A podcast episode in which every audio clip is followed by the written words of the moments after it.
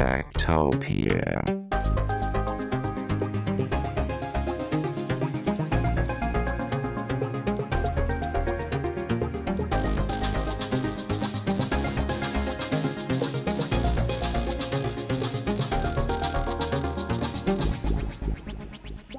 Techtopia er en podcast om mennesker og deres teknologi, udgivet af Ingeniørforeningen IDA i samarbejde med Mediehuset Ingeniøren og China Experience, støttet af Innovation Center Danmark, Ida Forsikring og EOT Electronics of Tomorrow. Mit navn er Henrik Føns, og det er mig, der bestemmer i Techtopia. Techtopia.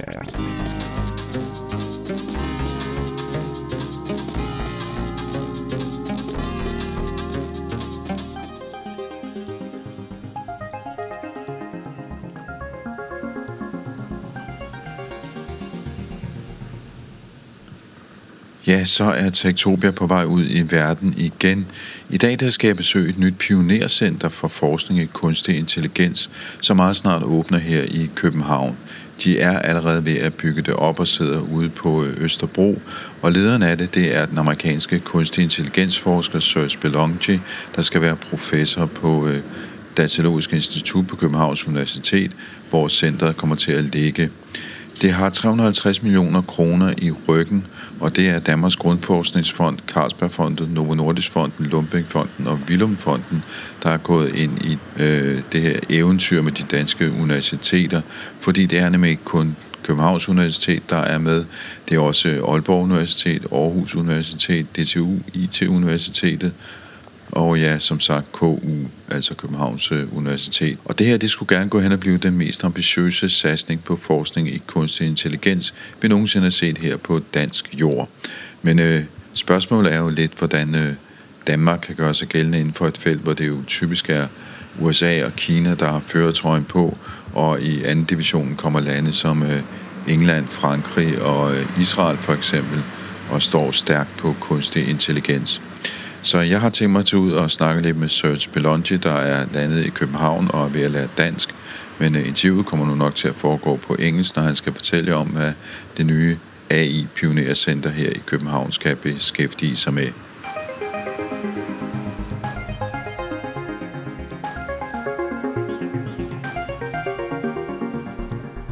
The Pioneer Center for Artificial Intelligence is a group of AI researchers that come from 5 different universities across Denmark, both the capital region as well as Jutland. And it's a set of around 20 or 21 faculty that are working in a number of different areas of artificial intelligence, and that are also pursuing that research with societal impact in mind. And the funding for the Pioneer Center comes from 5 different foundations, and it's coordinated by the Danish National Research Foundation. And what is the purpose? I mean, what kind of artificial intelligence are they looking into, and what kind of ideas are they researching? Sure. The sub-areas of AI that we're focusing on are computer vision, machine learning, and natural language processing. And within that space, we're looking at things like medical data, preventing the spread of misinformation online, making transportation safer, connecting AI with government mechanisms. So those are just some examples. You have chosen to move to Denmark to become the head of this AI Pioneer Center. Why did you do that? It's a good question, and I guess one thing I should say up front, since a lot of people wonder about it, I am married to a Dane, so I met my wife while I was working for Cornell University in New York, and she is originally from Esbjerg, and she lived in the U.S. for about 20 years, and it actually wasn't on our family radar to relocate to Denmark. But as I got to know more professors and startup entrepreneurs and so forth in Denmark when I was making visits with the family, I realized there were a lot of really nice opportunities here. And I started to participate on thesis defense committees and co-author some papers with researchers in Aarhus and DTU and later KU. And it was kind of an organic process where I learned about the Pioneer Center initiative that Denmark was putting together. I was interested in helping to formulate what it would be. And then it just became possible for me to apply for it. And so I think this wasn't part of a grand plan on my part. It was more something that emerged from a combination of personal and professional interest. But if you look at Denmark in terms of artificial intelligence and research in artificial intelligence, what kind of possibilities do you see in a small country like this? That's a great question, and you actually said it already. It's a small country. If you think about who the superpowers are in AI and probably will be for years, it's the US and China. And I'm not coming to Europe thinking somehow we will challenge those superpowers. We have to take a different approach.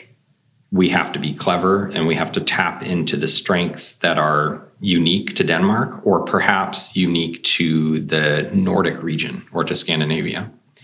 Now, even with that said, putting together the population of the Scandinavian countries is still small. It's probably comparable to the greater New York City. And so when we look at the roadmap for the Pioneer Center, we try to think in terms of moonshots or grand challenges. And a lot of countries are putting together big AI centers, institutes, other kinds of AI-related efforts. Companies are doing this, DeepMind, Google, Facebook, and so on. And these big tech companies, when they define moonshots, they're big in every respect in terms of needing massive amounts of data, huge amounts of computation. And if the Pioneer Center, or even the Pioneer Center together with other efforts within Denmark or along with Sweden and Finland and Norway, if we just copy those grand challenges, we will fail. If we say, we want a grand challenge where we will predict genotype from phenotype, that's a cool concept of a grand challenge, but chances are, if DeepMind decided that was what they wanted to do, they would destroy us.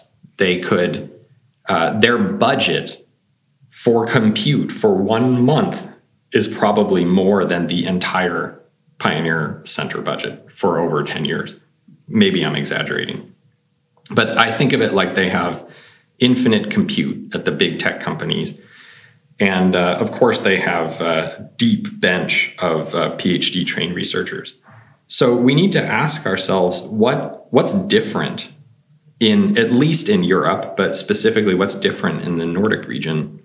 And one of the things that we're tapping into is the relatively high level of trust in institutions that people have in Scandinavia. And that creates opportunities to do innovative things with health data, for example, spread of disease, with things like public transportation, with AI in local government. So it allows us, or as I mentioned before, preventing the spread of misinformation. Misinformation is a gigantic global problem. The notion of fact-checking is incredibly politically divisive.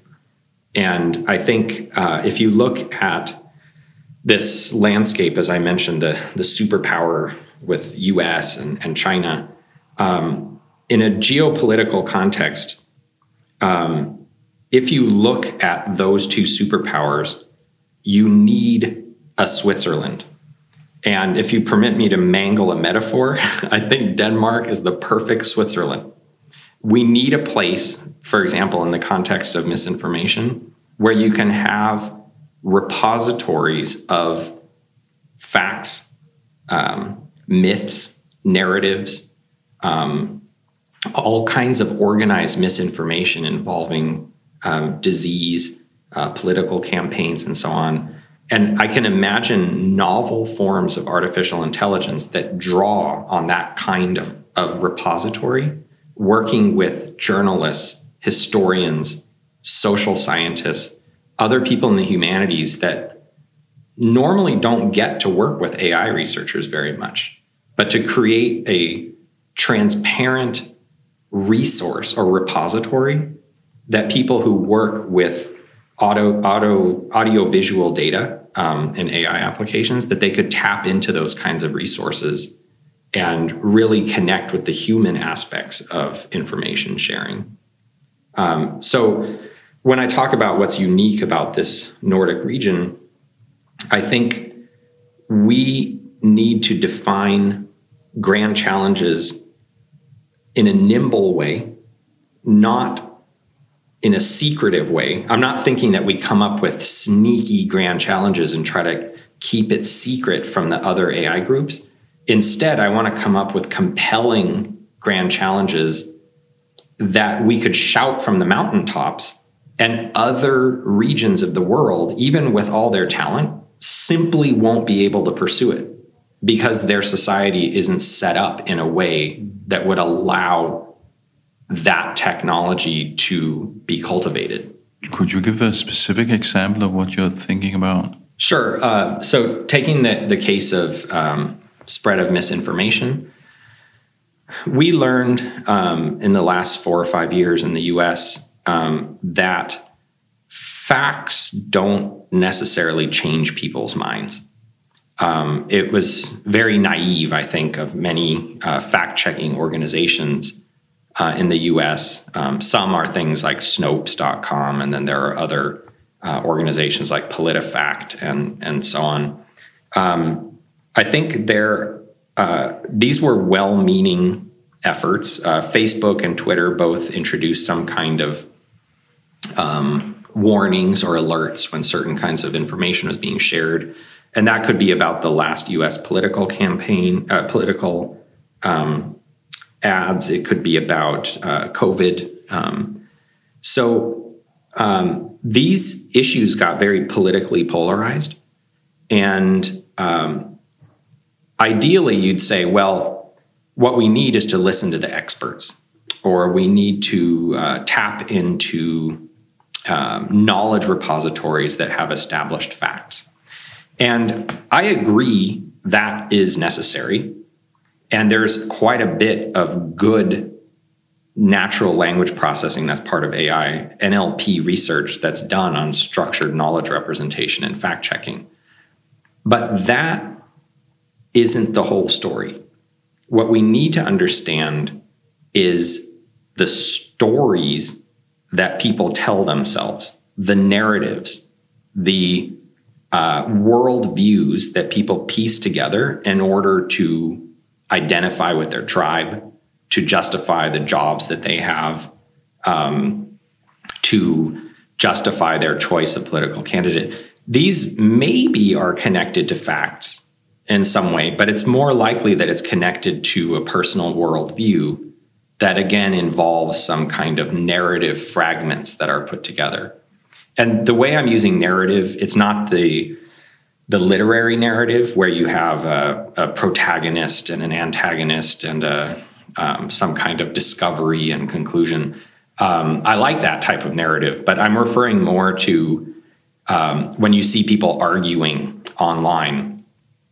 Someone will say, they say they're talking about the use of masks for preventing spread of COVID, or they're talking about the effectiveness of booster shots. And somebody will say, well, there's this new data that just came out of Sweden, but I noticed that you didn't share that because it didn't fit your narrative. So that's the kind of thing people say, it didn't fit your narrative. Now, it's often the case that the person to whom that's directed, they didn't realize they had a narrative. It's not that they somehow were looking at a set of talking points, but they do have a history of content that they've shared, perhaps blog posts, tweets, Facebook posts, private communication, and there exists some kind of structure to their worldview, and it probably is selective, and some of it is rooted in fact, and some of it is not. And again, the AI community has a pretty good understanding of literal text and the concept of checkability and fact-checking. But we don't have such a good grip on this notion of human narratives. So if I were to pick an example, like let's say the granddaddy of all of them would be Israel and Palestine. Now, in starting a Pioneer Center, I'm not going to bring in PhD students and say, all right, it's day one, go figure out Israel and Palestine. All right, that's too big. Imagine the narrative, the expansive set of narratives that exist whenever there are violent flare-ups in the Middle East. Instead, we'll pick smaller problems. Examples would be crypto, things like Bitcoin, blockchain, and so on. And a narrative there would be somebody objects to it and says, this is a Ponzi scheme. Or someone says, this is wasteful, environmentally wasteful. It's wasting energy. And or another example would be that involves hygiene would be hand drying. When you go to a restroom, there's often two options. There's a hand dry, there's a paper towels and air dryers. And it turns out people have strong opinions about these. And their reasoning for it could involve things like hygiene, speed, the amount of time it takes to dry your hands. It could be that they sense that there's a conspiracy, that there's big paper behind it, is they're forcing bathroom operators to purchase lots of paper and waste it. So somewhere in those topics, or another one would be royalty in Europe, like the modern concept of royalty and is it a good or bad thing? There are aspects of these different taxonomic groups of discourse that are amenable to fact-checking. There are things that you could say about the hygiene of air drying or of paper towels. But those are arguably the least interesting aspects of the problem. The question is more, what are the arguments that people are making? Where did they come from? Can you trace them back to the origin of certain talking points that it could have been a troll. It could have been a bot account that produced a blog post that made people worry about the spread of germs in bathrooms from hand dryers around the time the pandemic started. And this is just an example. I don't know about epidemiology. I don't know about the hygiene pros and cons of those solutions. But what we want to do is capture and organize those little narrative fragments and figure out how they're related to one another, and where I think you can have the most societal impact is when a misinformation campaign starts. For example, there could be a troll farm that's set up in the Philippines or Belarus, and you have teams of people sitting at computers ready to launch their misinformation campaign. And the pit boss in the troll farm comes in the morning with the marching orders. And the marching orders say, here are our talking points. There are local elections going on in the Pacific Northwest of the US. And we need to get out this information. Maybe they don't consider it information, but they're just doing their job. We needed to sow doubt about the following campaign, the following candidates. We want you to essentially smear certain campaigns or impute statements to people that never said them. So think of that as marching orders. Those in a form are narratives. And so that troll farm now gets to work. They create sock puppet accounts, bot fake accounts with very realistic looking pictures of people, backgrounds, biographies that look real, and just create them on social media, on Twitter, TikTok, Facebook. And then they get to work just sharing content, friending people, posting messages that start out very anodyne and then gradually morph into more aggressive forms of misinformation. So if that is how things are proceeding, then these narratives, this is kind of a mimetic transfer, this in the sense of a Dawkins meme, those narratives emerged from this concerted effort. And if we can figure out how to identify narratives and compute distances between them and strip away the noise, strip away the fluff that's put around these sock puppet accounts, and just say, this is the core message that is being injected into this community, then maybe we won't trace it back to the specific location, but we could say something is going on that is very noticeable and very different than normal discourse. And that, well, at that point, you reach the limits of what academia can do. You would need to work closely with these big social media companies and find a way to rein that in. Coming from the United States and, you know, in Europe, we have very strict regulation about data. How do you think about machine learning in terms of this regulation? I mean, will it be more difficult to do it here or will it be easier? Yes, so I think from arm's length, a lot of Americans and Asians who visit Europe, what they see about the web and computing in a European context is GDPR and a bunch of pop-ups involving cookies. All right. Now, this is, of course, a caricature, but this is telegraphing to the world that data privacy matters within Europe. And this is something that I think there is a pessimistic way of looking at it, which is that kind of stuff is unglamorous, unsexy, kind of boring. It's necessary if you're going to work with health data or satellite imaging of cities and so forth. Of course, it's important, but that kind of thing doesn't really attract the brightest minds in AI. It's often viewed as a little bit like eating your vegetables. And a lot of AI researchers want more of a Wild West atmosphere. To be honest, I don't think we can produce that here. I think that there are plenty of Wild West opportunities for AI, and we don't need to replicate it. But I think that there are models that are socially responsible and that respect privacy and attribution and provenance. There are examples of this, and I've worked with groups in Europe already that function this way, where if you're willing to put in the legwork up front and get to know the communities, the stakeholders, all the people in the chain of command that are impacted by an AI-related effort, you can get things set up on the proper foundation and then build the AI on top of that, instead of something that works the other way around, where you just say, I have a new face recognition method. I'm just going to put it out there and just see what happens. Okay, that's very different.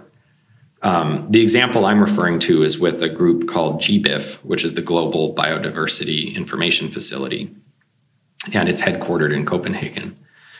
And they are a registry of citizen science data and also data from museums and herbaria. And they have maybe 2,000 organizations that push their biodiversity occurrence data to them. So these can be things like museum collections, herbarium sheets, or individual photos of beetles that someone noticed in their backyard, took a picture, shared it on their own favorite app. And there's thousands of these apps for flowers and mushrooms and so on. But GBIF, it's a non-governmental organization that has nodes around the world. This network harvests all this data from different citizen science efforts and puts it in one place. So if you're a biodiversity researcher, instead of having to go to all these different places to figure out, for example, if you're studying climate change and you're using the behavior of a certain kind of insect to study climate change, you can just go to GBIF and look at a geographical region and pull in all of the occurrence data from different publishers. The significance of this is that GBIF sits in between informatics type people and biodiversity type people. So biodiversity researchers on one hand are interested in taxonomy and the data provenance. They want to know, like in the case of the beetle that I mentioned, who took the picture of that beetle? Who labeled it? And if someone initially labeled the species, did someone else then check that label and confirm it? And there's a certain provenance chain there.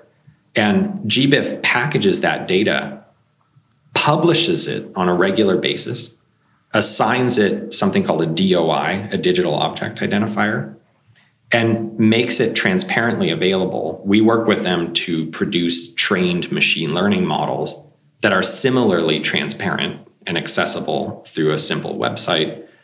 And if anyone who contributed data to these repositories decides that they don't want it there, they can remove it. And GBIF runs interference on that. Now, from a classic AI perspective, this introduces friction. Because if you just wanted to build a flower recognition system, and you're taking the kind of Silicon Valley perspective, you might outsource a big flower photography campaign and just have a big distributed effort to just grab a bunch of pictures of flowers, get some labels, train up a model. No scientific papers involved, just kind of let's make an app and let's sell it. And for people who actually care about biodiversity, there's a lot of questions there. Who took the pictures? Who labeled them? Does it work well? Were these species known to be in North America? So as a recreational thing, maybe an app like that is fine. But that is not the, I mean, I'm too new here to use this authoritatively, but that's not the European way of pursuing that. To work with GBIF instead, you, as I mentioned before, you put the effort in upfront to cultivate relationships with the relevant biodiversity groups, with GBIF serving as a mediator. So this represents this so-called mediated AI workflow. And yes, it does introduce friction. And it means that the model that you have trained right now, next year, it might be different because a certain herbarium in the Netherlands decided they don't want to be part of it anymore. So be it. But they may come back later because they study how the AI-related effort is proceeding, and they say, actually, we do want to be part of it. We needed more time to communicate that to our stakeholders. So I see that as a model that can be brought to different domains, for example, with misinformation campaigns, skin cancer repositories. That same type of thing could be done. And the friction is going to be there one way or the other. The Wild West model is not without friction, but it's often something that happens when it's too late and you end up destroying democracy by accident. So I would rather have some of that friction up front where you really get to know the stakeholders who are not AI experts. They're not even computing specialists. They're just experts in their different domains. They've heard about AI. They know it's powerful. They want to do something with it, but not do something completely irresponsible. And when does the AI Center open? So we're set to launch in the end of February. So that's 2022.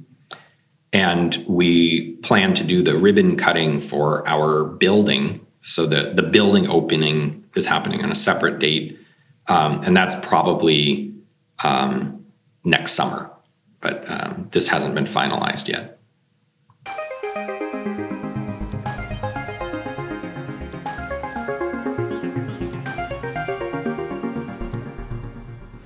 Når det nye AI-pionercenter med Serge Belongie, som vi hørte her i spidsen, det kommer til at åbne her til sommer formodentlig, som man siger, så kommer det til at ligge i Københavns Universitets observatorium på Østervold. Det blev oprindeligt brugt til at lede efter nye stjerner og planeter i himmelrummet, men nu bliver det altså centrum for forskning i kunstig intelligens. Måske bliver du her nysgerrig på, hvad de danske universiteter egentlig går rundt og gør og kan inden for ny teknologi, hvad de kan byde på og hvad de forsker i. Og det kan du blive meget klogere på, hvis du besøger konferencen Digital Tech Summit i Øksnehallen i København lige ved siden af Hovedbanegården. Den finder sted den 30. november og den 1. december, og så vidt jeg er orienteret, så er der stadig billetter at få. Her kan du blandt andet møde Serge Belongie, men du kan også møde en perlerække af andre danske og udenlandske forskere inden for forskellige typer teknologi, og Margrethe Vestager, hun kigger også forbi og holder et oplæg. Så der er rigeligt at gå i gang med. Og så kan du selvfølgelig også møde Ingeniørforeningen IDA, som udgiver den her podcast Techtopia. Du kan finde links til konferencen og til Serge Belongie på vores website techtopia.dk. Du kan skrive til mig på henrik@techtopia.dk, og du kan følge os på Twitter og på Instagram, der hedder vi @techtopia.dk, og så kan du deltage i teknologidebatten i vores Facebook-gruppe, den hedder Techtopia Backstage. Og Techtopia her bliver produceret af mig, jeg hedder Henrik Føns, og med i redaktionen sidder Veronica Wollin. Måske ses vi på Tech Summit i Øksnehallen, men indtil da så på genhør, og så høres vi ved i næste uge her i Techtopia. Techtopia.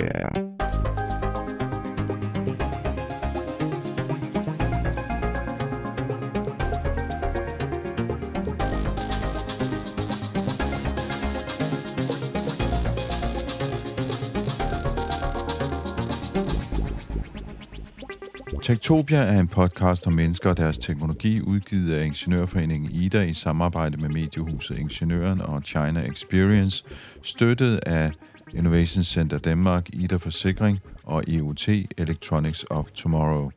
Mit navn er Henrik Føns, og det er mig, der bestemmer i Techtopia. Techtopia.